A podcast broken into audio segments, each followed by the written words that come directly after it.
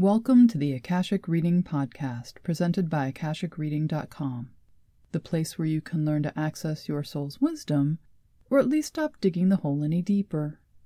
I'm your host, Terry Uktana, and today we'll be delving into the ways Akasha can help us heal core issues and remove stuck energy. Akashic energy is flowing through us every moment we're alive. Like oxygen, it comes into us, bringing the raw materials we need to sustain and manifest our efforts at being and living, and then it leaves with the proceeds, which are the building blocks others need to be sustained and manifested in their turn. Universal Akasha flows into us through our head or crown chakra and is transformed through all our various processes into things such as cells, memories, skills, emotions, nervous system programming, actions, choices, and experiences. The results of all this, and everything else we are, go out into the world helping us co create existence. At the same time, Earth Akasha is flowing into us through our feet or root chakra, bringing all the raw and formed materials of the embodied world, gathering our lived experiences, wisdom, and becoming, then being released back out into the universe. One of the ways in which we utilize these Akashic flows is to divide it into two strands, front and back.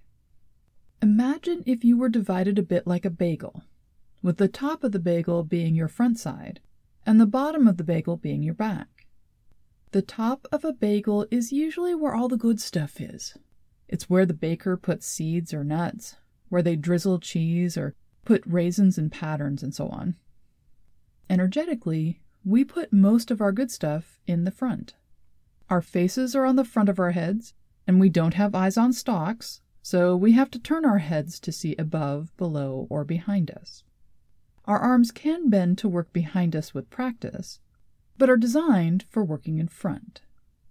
Our legs bend to create laps, which are great for holding things rather than backwards to make us more like a table. And, of course, our sexual organs and even our secondary sexual features like beards and breasts are in the front.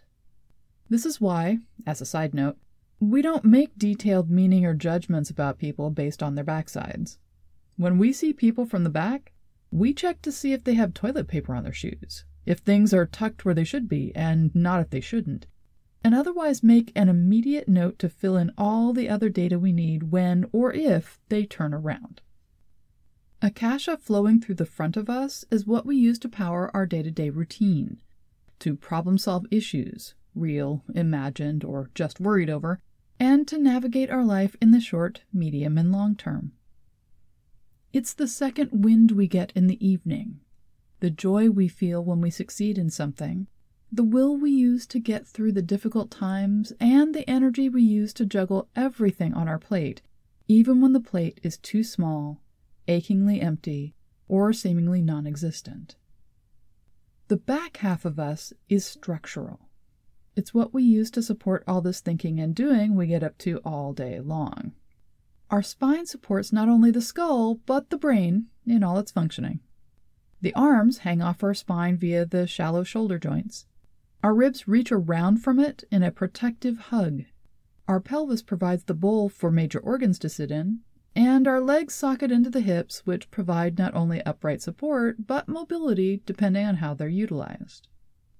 The back also supports our safety and well being through the limbic system, which includes our brainstem or lizard brain survival programming, our nervous system, including the spinal cord, which is the information and experience superhighway, and the fight, flight, freeze reactions, which are wired into our physiological systems like a fire alarm on a high rise. Along with all this, the back is set up as a storage facility. As adults, we quickly become aware the world is an overwhelming place, and a large part of what we will do with our time is discern, sort, and manage what we do with our front facing energies. This can be as simple as setting something aside so that we can get to it later in the day when we have a moment to focus on it, or as complex as shoving something away using coping mechanisms, addictions, or dissociation. I think of this process a bit like one of the pivotal moments from Gone with the Wind. I'll think about that tomorrow. What we can't process in the moment gets shoved down, pushed back, and stored for later. This is actually a healthy built in process which helps us survive. If you've ever been in a fender bender or fallen suddenly, you've experienced it. After the moment of impact, time seems to stop and things become oddly fluid. Our senses become at once very broad, taking in everything, and yet narrowly focused. Our bodies seem to take over and move us through what needs to get done, step by step, until we can't figure out anything else to do. Then, with a rush, time starts to come back, and our mind starts trying to make sense of all the bewildering and uncategorized data it's just been handed. We might even go through the shakes like we're cold as the nervous system purges us of the adrenaline and other no longer necessary biochemicals which the body has produced. That rush is our back giving the all clear signal and releasing everything it has stored in the moment. All the extraneous things which might have gotten in the way of our focus on survival are now returned to the front, where we can sort through and process them. But what if our back never gives the all clear? What if we never feel safe enough or ready enough to deal? If we don't feel or are not safe physically, emotionally, or mentally for long periods of time, we create coping mechanisms in order to survive. All the things we aren't able to process in the moment, the events, problems, questions, fears, righteous fury, sorrow, pain, and truths get stored. Over time, all of this storage becomes what seems a distant memory and our coping mechanisms take their place, turning necessary lies about who we truly are into our lived experience. What we have stored develops into core issues, and eventually each item begins to act like a prisoner of war, trying anything to be noticed, rescued, or provided a means of escape.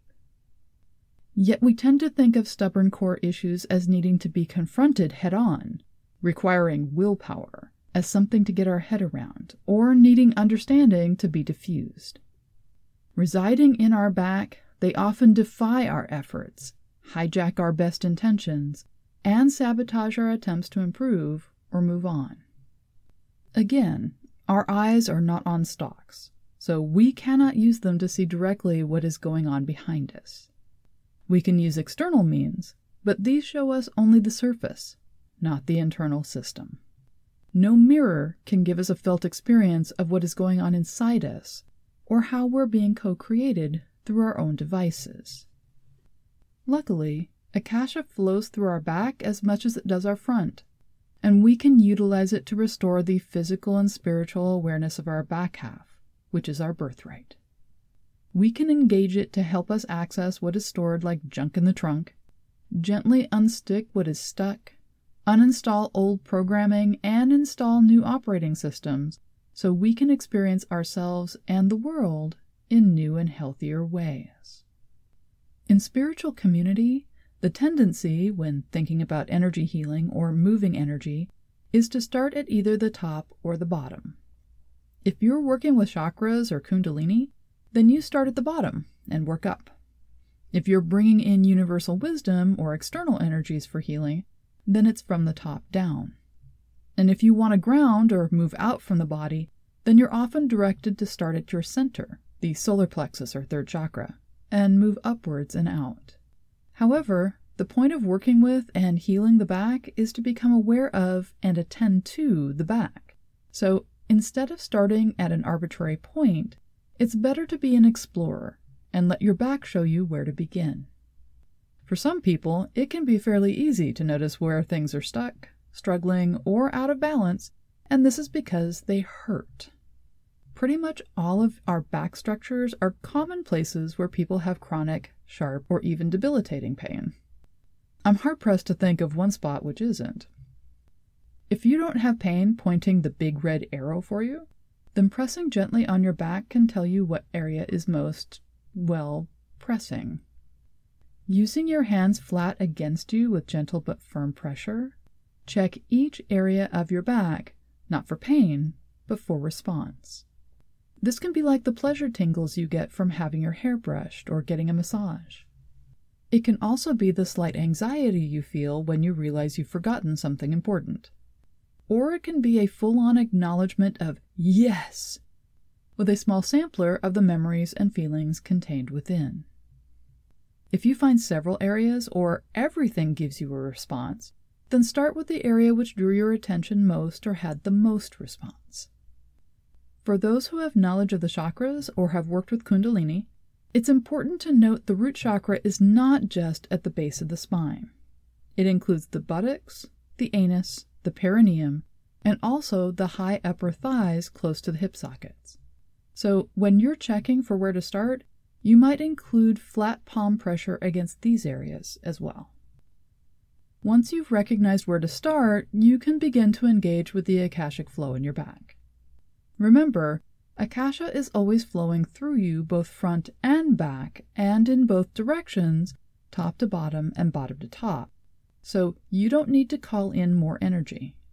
Instead, you want to begin working with what is already flowing through you in order to start the all clear signaling, which will allow the back to unpack what it has in storage. To do this, find somewhere you can sit comfortably with your back fully supported. This can be on the floor with your back against a wall, in a high backed chair, or a comfy couch with a nice headrest. Have next to you something which you can use to put gentle pressure against the area you're going to work with. A rectangular couch pillow can be good along the spine, or a bolster can work for hips.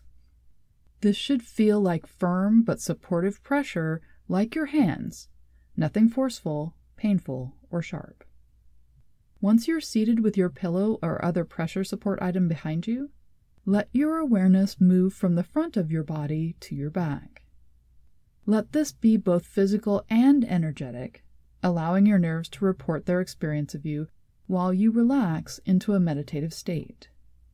This is much like what people call mindfulness practice, but it's targeted at a specific area of the body. For those who have taken yoga classes, the goal is much like Shavasana to be completely relaxed, the mind calm, but awareness stays fully present and attentive to the body. For those who are energy aware, you may wish to notice the akasha flowing through you like river water through a delta or wetlands, like blood flowing through the veins and arteries threaded throughout your entire back. Once you've relaxed a bit and your brain has slowed down into a meditative mode, move your awareness to the area you wish to engage. Let yourself take in its normal state and validate this is you. Then gently put your support pillow or item in place and rest yourself against it. Allow yourself to experience what it is to be supported in this vulnerable spot. Acknowledge you are supporting yourself there, possibly for the first time. If or when you feel ready, you can start moving more Akasha into the area. Through this mindfulness practice, Akasha will have gathered and pooled around the area you're working with. Think of allowing this energy to flow like a shower which cleanses, or a rain which replenishes after drought. As more Akasha moves through, you should feel the area warm and your body may want to move, squirm, or shift. Allow any movements and follow any insights you might have. This is the body offering you its wisdom. You may experience flushes of difficult emotions, retrieve memories, or feel vibrations in various parts of your body. It's not unusual to feel heat flushing through muscles and joints which don't have pressure on them. This is the nervous system gently releasing stored energy, trauma, and emotions. You may even experience chattering teeth and the shivers if something deeper releases. This is part of what happens when we heal after a traumatic event. Don't force yourself to be still or to stay in the process for any preconceived length of time. These actions will cause your back to respond as if things are not all clear and store things more securely, which is the opposite of what you want. Don't force things, but instead accept and allow. Once you're ready to complete the process, lean forward or release your pressure on the support pillow or item and remove it gently. Sit upright and allow yourself to feel how things are different from when you started. Bring your awareness back to the front of your body by wiggling your fingers and toes, looking around the room, and shifting your weight. Be careful and mindful when standing up, as things might have shifted physically for the better, but this can be awkward if you're not prepared for it. As with a massage or other physical healing modality, make sure to drink plenty of water in order to flush out any toxins or debris which has been released into your system. The full effects of this work can take 24 to 72 hours to be fully felt, especially if core emotional or behavioral issues are involved. Be graceful with yourself should you start remembering difficult things, having epiphanies, or experiencing feelings which seem disconnected from the current moment. Use the best self care you can in the moment so these things can stay in the front of you where you can work with them.